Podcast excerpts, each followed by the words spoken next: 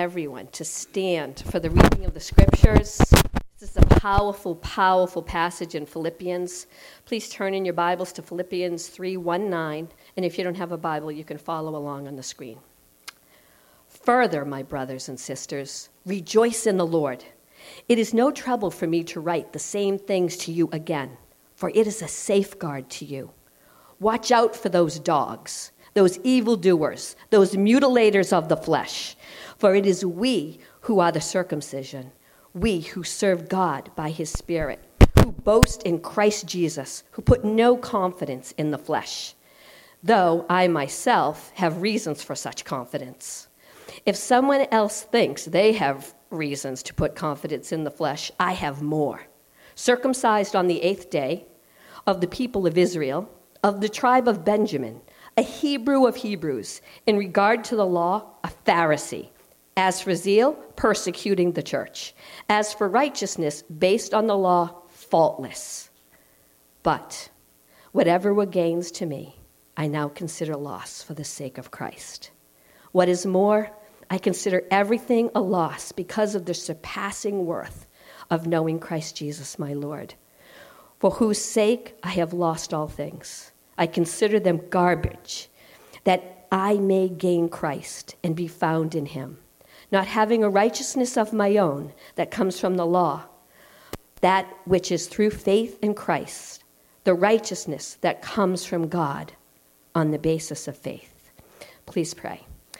Heavenly Father, we thank you for your word. God, I ask that you would anoint the lips of Kyle. You would open our ears in our hearts to hear your word preached today through your Holy Spirit. We just thank you and we praise you for the privilege that you give us to meet in this place. In Jesus' name, amen. Thank you. you may be seated. Um, so good to be here this morning with you all. Very excited to be here on the Lord's Day in fellowship with God's people who He rescued by his blood, by grace through faith. Um, if any of us stand before God in heaven and not be consumed by his holiness, it is not because we are virtuous, it is not because we have come to church this morning, um, it's not because um, we haven't done the heinous things of those around us. It is because we are sinners and that Christ has insulated us from the wrath of God by dying for us on the cross. Amen for by grace you have been saved through faith. And it's in this that we rejoice. We come together today to rejoice in the fact that we don't have to earn our way to heaven, that we don't have to um, forgive our own sin by our own virtue, but that it has been done for us in a once for all transaction between the Son and the Father. Amen? And that is um, the, the glory of the salvation that we enjoy every day.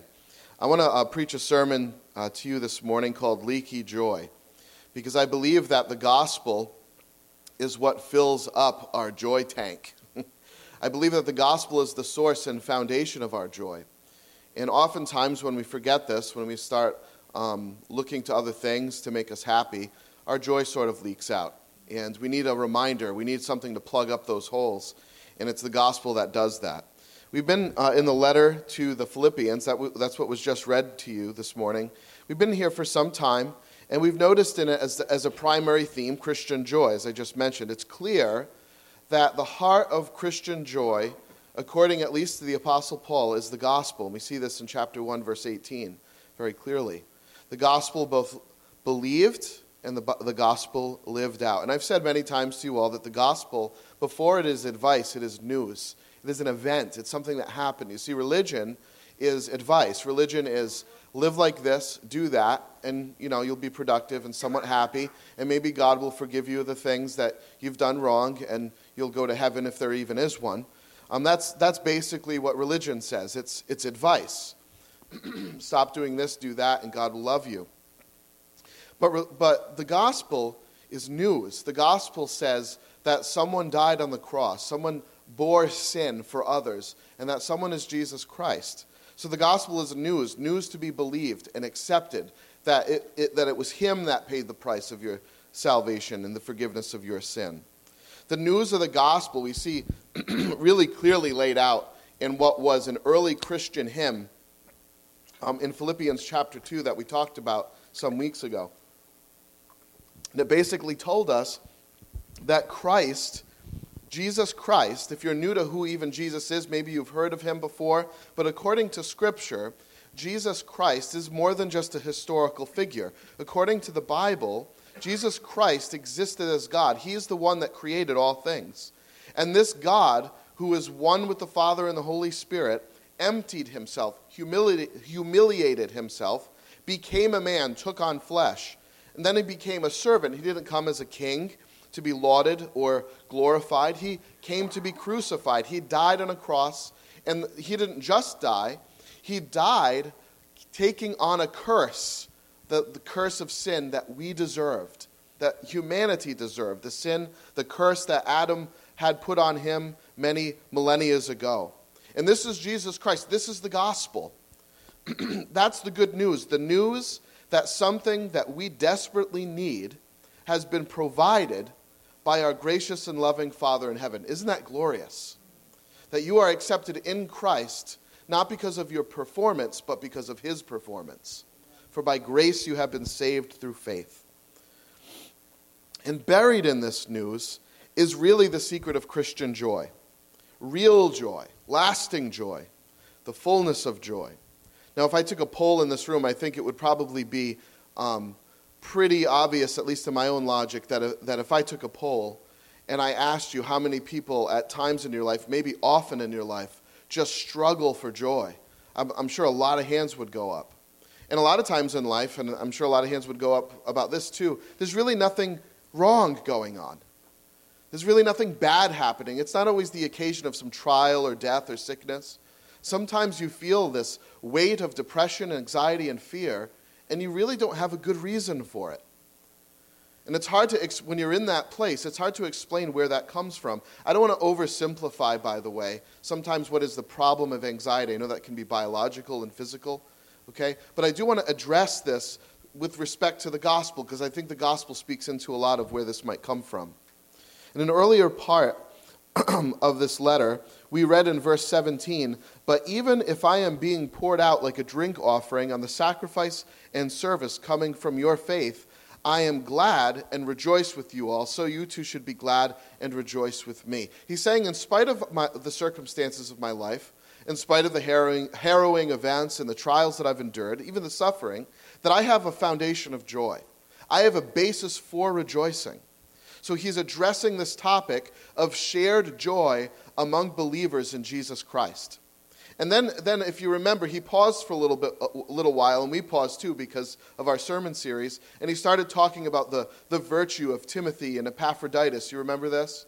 Um, but in our text, he picks up on it again. He, he continues where he left off in chapter 2, and he picks up, he says in verse 3 Finally, my brothers and sisters, rejoice in the Lord. It is no trouble for me to write the same things to you again. In other words, he's picking up on that theme that he just paused on for a little while to discuss his friends Timothy and Epaphroditus. So he says, It is no trouble for me to write to the same things to you again, for it is a safeguard for you. It's a safeguard for you. What he's saying here is that part of the, the, the strength of the Christian life is founded in joy. That if for some reason joy eludes us, we have to identify that as a problem. Something's wrong. So, returning to joy, he says this is a safeguard.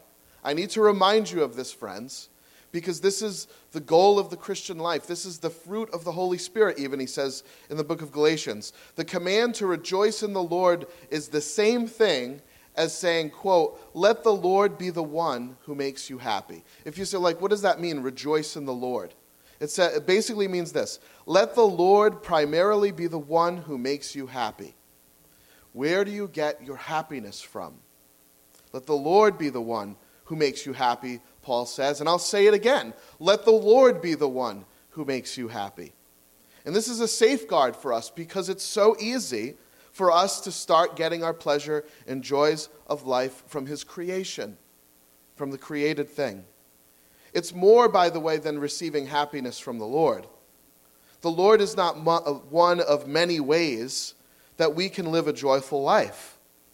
Paul's not saying that true and lasting joy can be acquired in other ways aside from the gospel, he's saying that real joy, lasting joy, only comes from and is grounded in the gospel.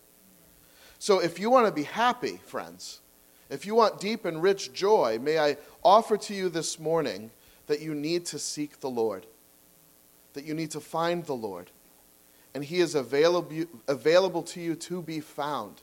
He doesn't make it complicated, He's not buried in some deep cavern. He's not on the top of the highest mountain that you need to traverse. He's available to you right now. Repeating this is a safeguard, but a safeguard from what? And this is from the tendency, like I said, to derive our joy from our accomplishments. You see, we're happy when we feel like we're safe. I got lots of money. We're happy when we feel like we're kind of living out the perfect me life. Like, how have I been designed and am I working out through that design? Right? I'm not even trying to suggest to you, by the way, that sometimes there isn't an un, a discomfort from, from certain things that would happen to you in life, or even from you know, doing the wrong job, a job that you're not gifted to do. But my point is that primarily, that's not the issue. The issue is a, a rejoicing in the Lord. Christian joy can leak if we forget this. If we derive our joy from our own accomplishments or possessions or security. It begins to leak when we forget that rejoicing in the Lord requires that we, quote, are holding and practicing true religion. Now, what does that mean? I know that might be a little bit confusing. If you're not practicing true religion, you're not practicing the gospel. True religion is the gospel. And if you don't practice the gospel, joy is going to leak. Now, Paul presents, I think, three maxims that we, got, that we have to understand in this text if we're really going to shore up Christian joy. If you're going to be able to kind of climb out, sometimes, by the way, one of the risks of preaching a message like this is if you're going through moments of grief in your life or trouble, that somehow you're not spiritual. And, friend, that is not the message this morning. You're supposed to grieve during grieving situations. Jesus Christ wept over Jerusalem. He said, God, take this cup from me. So there are times in our life where we're afraid and that we grieve. But what I'm addressing this morning is this chronic fear, this chronic misery that sometimes we find ourselves in. We can't just seem to find happiness in Christ. And, and it is available to you, friend. And Paul says there are three maxims that you need in your life to shore up Christian joy. And they're very simple. Okay, number one, you ready for this life changing truth? Number one, you are not God. Number two, your flesh is a trap. Number three, God is God. Okay, write those down. Those are hard. It's like algebra. You are not God. Your flesh is a trap. God is God. And let's unpack these a little bit so that they can make a little bit more sense to us. You are not God.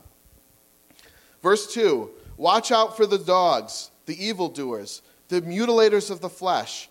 For it is we who are the circumcision, we who serve God by the Spirit, who boast in Christ Jesus, and who put no confidence in the flesh.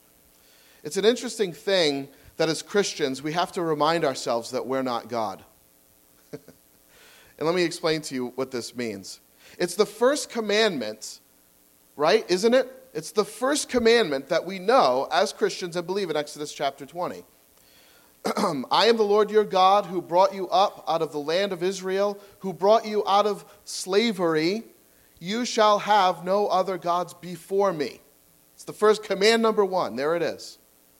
Every good uh, Jewish boy and girl knows Deuteronomy chapter 6. It's the Hebrew Shema. Shema means to hear or to listen in Hebrew, and it says this These are the commands, decrees, and laws the Lord your God directed me to teach you to observe so that, listen, listen up, let me see, say this again.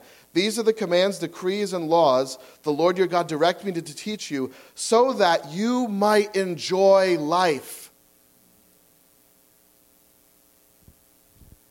Listen, Israel. Hear, that's why it's called the Shema. Hear, Israel. Be careful to obey, so that it might go well with you. He's talking about a spirit, a peace. He's not talking about being rich and famous and prosperous. He's talking about the spirit. Listen, Israel, that it might go well with you. Hear, Israel. What, what are we supposed to listen to, you say? Hear, O Israel, the Lord our God, the Lord is one. Love the Lord your God with all your heart, with all your soul, with all your strength. Fear the Lord and serve him only. Do not follow other gods. Do not follow other gods. You say, Well, I don't follow other gods. I know that the Lord is one. I believe that there is one God and that I am not God. Oh, do you? Do you, friend? Do you know it on paper? But do you slip back into that habit of self worship and dependency on your own flesh to derive your joy and peace and safety? It's astounding to me how often I forget a very basic principle from these passages.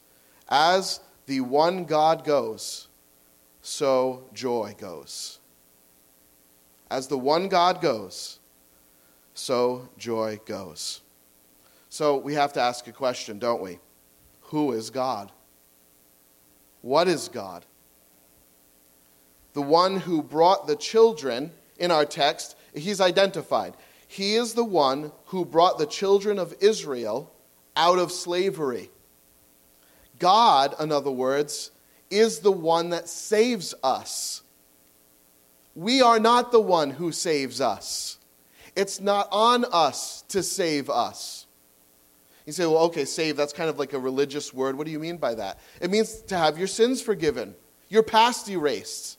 It means to get applause in life, approval, affection, so, what we do is we think, well, I'll be God and I'll start earning that affection. I'll start working hard. I'll get married and I'm my God now, you see? I'm going to work all these things. I'm going to work a lovely life and I become God. So, it's astounding to me that we forget all of those things are satisfied in the God and only He can provide them.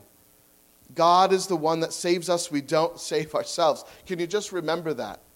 You don't save our, yourself. You are not God. And if you're not God, that has to mean that no other created thing is God either. Only God is God. We'll get to that. That's our last point. But only God is God.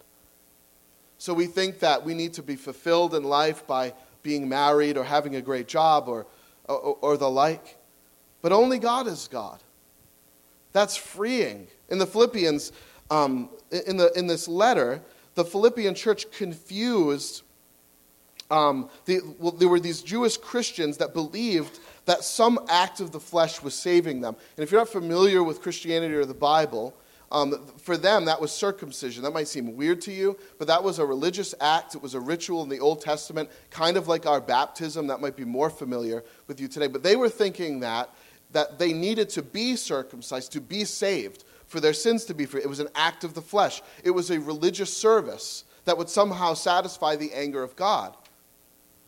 So they would have said the opposite of Paul rejoice in your circumcision, rejoice in your righteousness, rejoice in your church attendance, rejoice in the fact that you read your Bible sometimes. You're a pretty good person.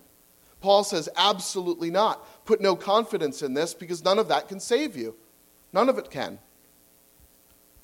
My good works cannot bring me out of the land of slavery, and neither could theirs.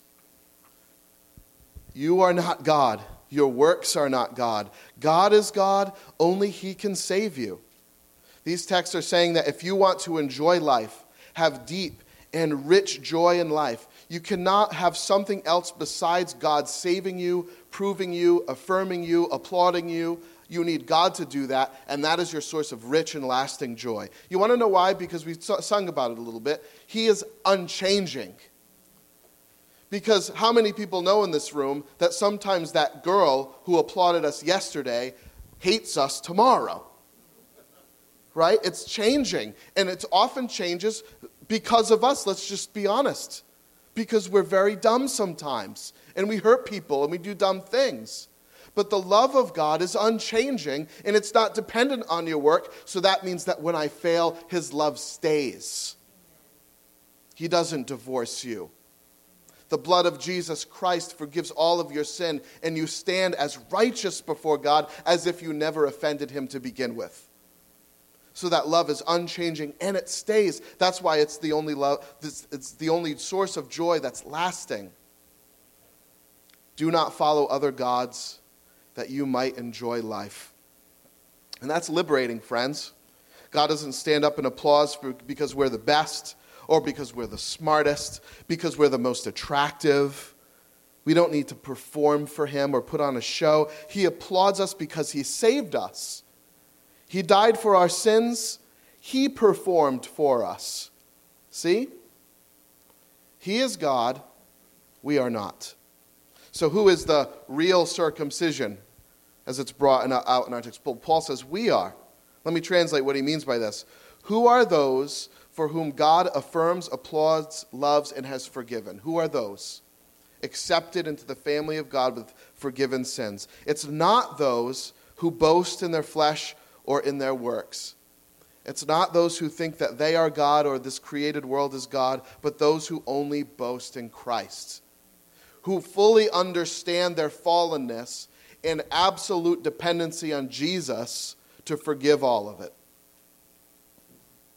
These are the one to whom the promises of God belongs and saves us and restores us, which is the theme of the whole Bible, especially introduced in the Old Testament. If we're the objects of the promise of God because of the gift of the Spirit, what occasion would there be for self praise? We just can't boast in the flesh anymore if it's not our fleshly actions that save us or are the basis for the forgiveness of our sin, there is no boasting in them.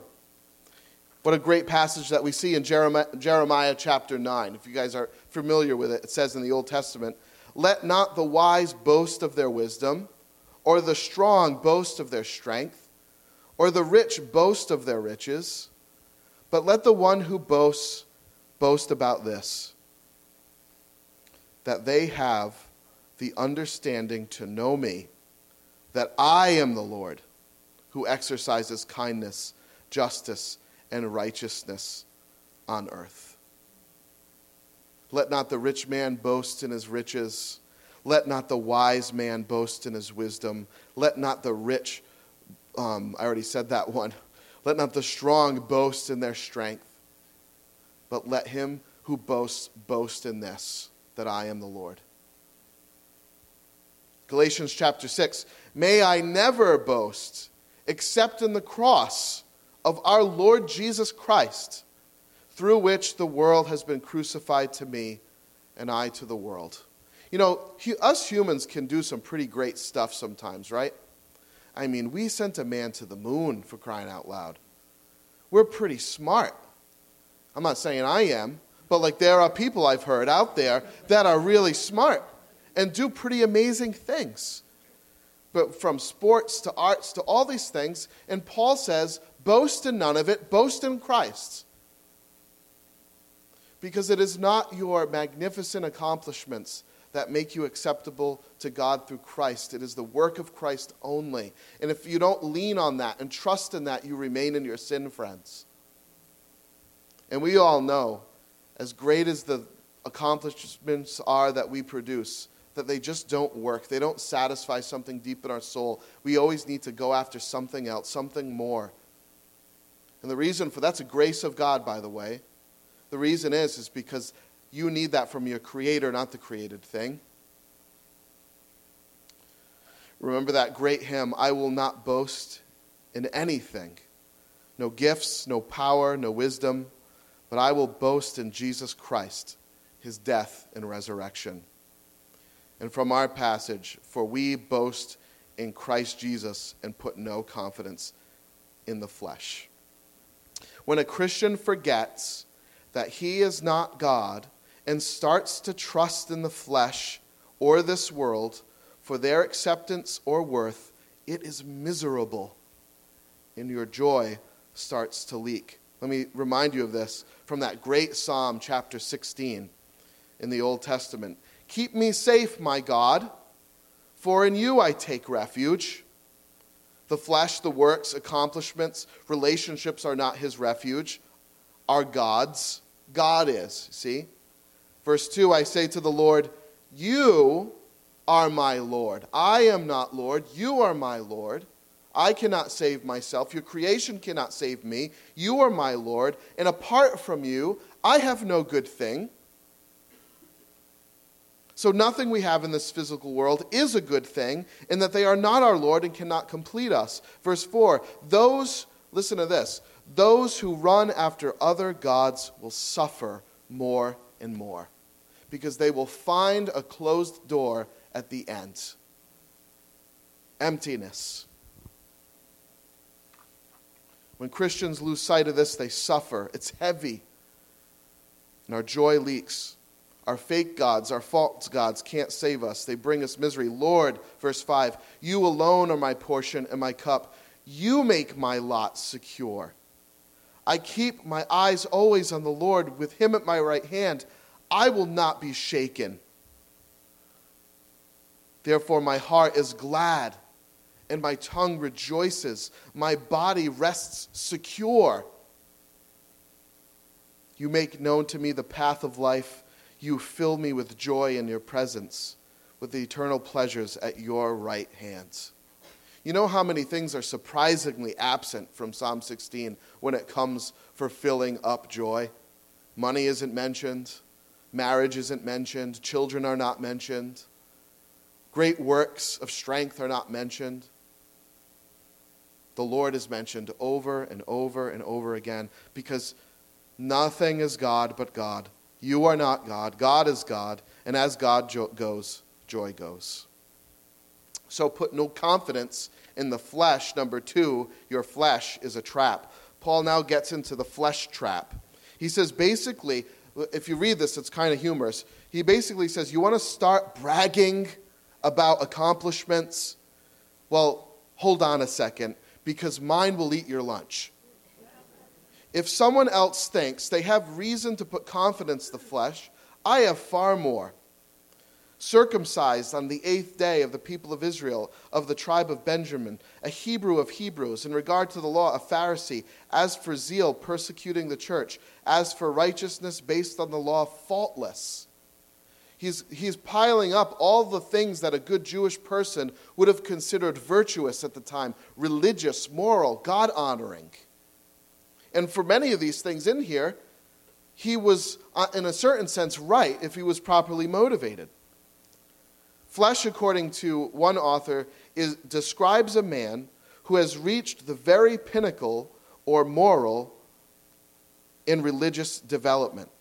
We learn what is our true state before God and how incredibly marvelous is our Savior only when we dismiss this popular conception that it is not only man at his worst, but man at his best who is flesh, and therefore not acceptable to God. You see, what's laid out here? Good works. He's really not talking about secular things, isn't he? About how smart he was in a certain sense or how many people he helped. He, you know, he's talking about religion He's talking about all of the religious virtue of his life. And that means to me, that, that says something very scary that you can be in a place like this and still not get the gospel because you're here religiously. The reason the flesh can be a trap is because it can produce what we think uh, that are good things, good things upon which we begin to rely for our own acceptance in this world and before God. So, in his day, let me talk a little bit about Paul's resume here because it might be confusing. In his day, Paul was Captain Hebrew. I mean, he was the best Jew in the room. Circumcision, check. Circumcised on the eighth day, by the way, check. Of the people of Israel, check. Of the tribe of Benjamin, check. A Hebrew of Hebrews, check. A Pharisee, check. The strictest sect in the Jewish faith, one of the most brilliant minds of, of our time, uh, excuse me, of human history. People, even secular people, would even argue this about Paul. This guy's no slouch. All these he called gains. These are the gains of my life. Everything that this world would have applauded. Now, when we think about our world, we might have different things we would fill in the blanks with. You know, like I'm in pretty good shape. Check. Right? I, I have a bachelor's degree. Check. Oh, oh, not just a bachelor's. I have a master's degree. Check. I pay my bills on time. Mm-hmm. Check. I don't have much debt. Check. Right? Like the things we boast about. Right? Like, my car isn't new, but I don't owe anything on it. Check. we have all these things that we internally are proud of ourselves about, aren't we? You know, and some of us have different lists. Sometimes that depends on your culture or your parents. And how about this, though? Let's reverse it. This is where we get in trouble. Because now, when, when all of our virtues, when we can't put a, che- put a check on them, when we feel like we're lazy and our parents were like, don't ever be lazy in life, you woke up late one morning. Oh, I'm such a bum. I woke up at nine. Right? You lose your job because of a mistake you made. You're in debt. When your dad told you your whole life never getting it. Now it's like, man, I'm a loser. Now, I'm not, I'm not kidding here because we we carry this, don't we? We mess up. So on one day, we're feeling really good. All the checks are going. But on this day, we're like, whoa. And that, that's, that's the problem with all this. That's why Paul says, don't put confidence in the flesh, because it will either make you proud or it will bury you in guilt. And neither, neither thing it makes you acceptable before God. Your feeling bad about your failures doesn't either. All these he calls gains, and that's why it's a trap. They're good things made ultimate things. Are, they are things that are not God. They become our gods, they become our saviors, and we boast in them. Friends, no one boasts in failures, right? We don't brag about pornography addiction or infidelities. We don't brag about these things. I think many of us still in our culture probably wouldn't brag too much about a divorce.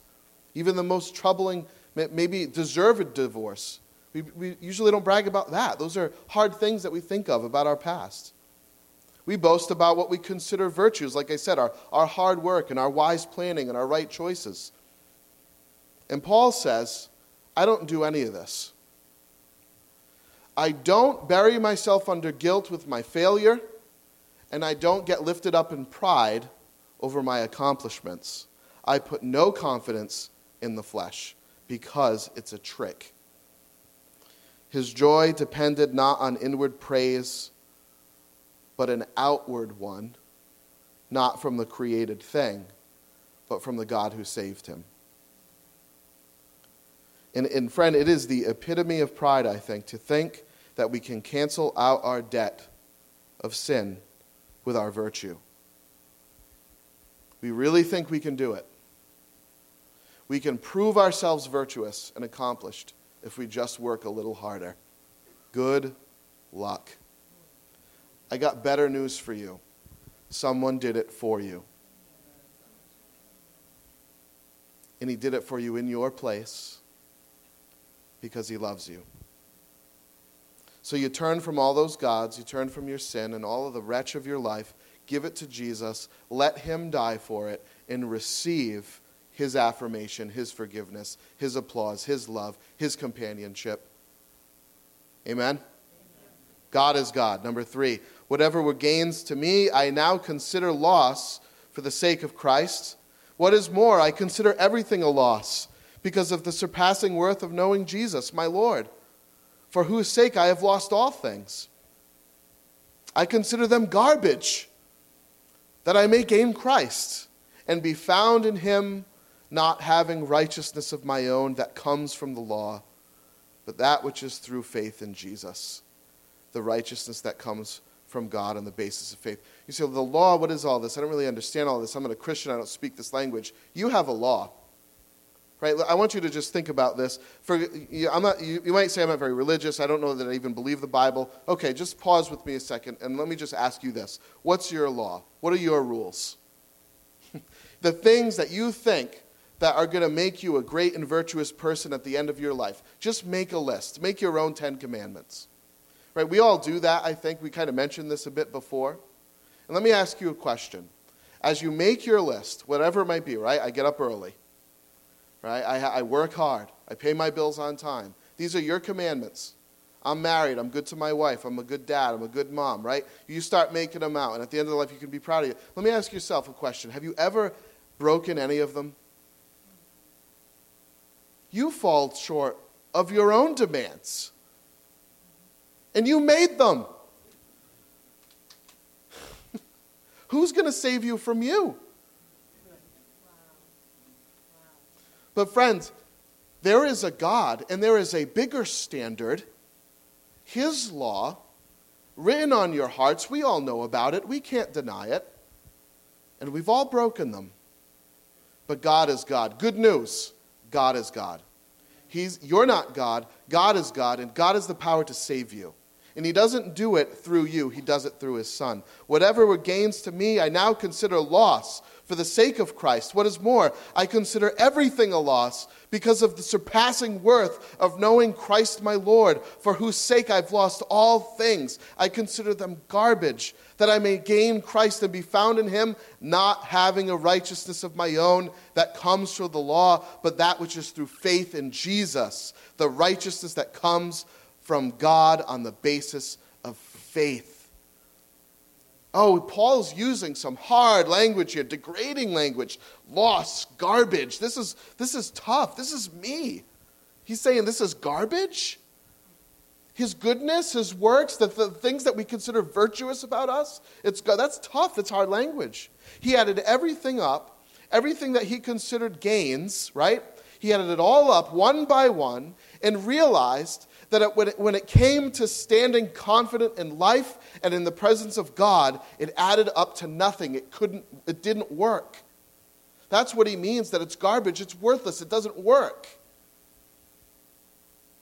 All the gains, everything about our lives, leaving not one little thing out, does not satisfy the holy demands of a holy God. And if we're honest, we know that in our gut that as virtuous and well intended as we can be, we are lost, we are broken, and we fall short. All the little gods that we suppose make us to stand crumble under our own weight. They are as nothing. You see, you can be mad at that, or you can be free by it. Because now you can stop trusting in you, and you can start trusting in someone a lot bigger and a lot stronger and a lot greater than you who never changes. Amen. You see, well, that, that changes your anger about, hey, I think I am pretty good too. Oh, ah, right? I'm accepted already because he did it for me. Now my good works are actually good. Now they give praise to God and not to myself. Now I'm free. How can any of us stand in the holy presence of God and not be consumed by all his goodness and glory when we know we're sinners? And no doubt this would have been the question of Moses, right, at the burning bush. How is it that a bush can be engulfed in flames but not be consumed? How could Moses himself, you remember this, see God? He says, God, I want to see your glory. And says, I will pass by you. How can Moses himself see God and not perish? How about those three Hebrew boys? in the fiery furnace, not being consumed by the fire. How's that possible? How can any man, a priest in the Old Testament, enter into the dwelling place of God in the temple and not be crushed by God's holiness and presence? And oh, and by the way, how could that angel of death in Egypt pass over some of the firstborn and those firstborn be protected when that angel only was instructed to destroy? Friends typified in the Old Testament in the blood sacrifices, in the angelic protections, in the cleft of the rock that Moses was hidden in, stands our magnificent hero, the one and only Savior, the Paschal Lamb, the cleft rock, the greater blood sacrifice, Jesus Christ. He's your rock. He's your protection. He's your salvation. Trust in Him. You're off the hook. You don't got to do it. Only He is God, only He is Savior. All the gains of our lives in comparison to His gain, knowing Him, are as lost, they're as garbage, that I may be found in Him, not having a righteousness of my own that comes by the law, but that, that comes by faith in Christ. Friends, you cannot save you. You cannot work. You cannot work your own sin away. Your goodness is worthless for that end. It cannot blot out the stain and you cannot prove yourselves by it. But there is a righteousness that comes by faith in Christ, foreign to your flesh, the righteousness of Jesus. Joy of joys. No more performing. You don't have to sleep with people anymore. No more false gods. You don't need the job to prove your worth. In Christ is your righteousness. The work is done. He has won for you, and in Him, you are a winner. You win. You're safe, you're loved, you're cherished, you're not alone. Game over. You see, friends, if your joy is leaking, I just want to present to you the possibility that it's because maybe you've never known that or you've forgotten it. So come back. It's finished. Let me close. If you could bow your heads and close your eyes with me. Psalm chapter 16. Say to the Lord, You are my Lord. Apart from you, I have no good thing. Those who run after other gods will suffer more and more. Lord, you alone are my, my portion and my cup. You make my lot secure. I keep my eyes always on the Lord. With him at my right hand, I will not be shaken. Therefore, my heart is glad, and my tongue rejoices, and my body rests secure. You make known to me the path of life. You fill me with joy in your presence, and at your right hand are eternal pleasures. God, we come to you and we confess to you as Christians, Lord, that we forget this, that we are not God, that our flesh is a trap, and that you are God. We forget this, and because of this, our joy leaks. Oh God, I pray, Lord, that the gospel would plug up those holes. We would remember all that you've said about us and done for us. And God, if we die with not a penny to our name, alone in a home, God, we are we have better company and more security than some people with all the money in the world and all the friends in the world. So, God, we love you and we give you praise. Teach us what it means to not put confidence in the flesh. God, forgive us for how often we do it as believers. And, friends, if you're not a Christian here this morning, would I, could I just ask you to drop down your confidence in your flesh and trust in Christ? Turn from your sin. Trust that, that all, of, all of the payment that was due for your sin was, was paid by Jesus at the cross, that you don't owe a nickel, for by grace you have been saved through faith. Trust in Him, turn to Him, and He'll save you. There isn't a magic prayer that you need to pray, there isn't some ritual that you need to go through. It is a confession, a turning of heart to God and trust. Trusting that He saves you. That you are not God, that He is God, that your flesh cannot save you, that Jesus can. Trust in that, and it's done. God, we thank you so much for the gracious message of Christ. Fill us with your joy, and as we turn to communion now, help us to remember the wonderful Savior we have. In Jesus' name, amen.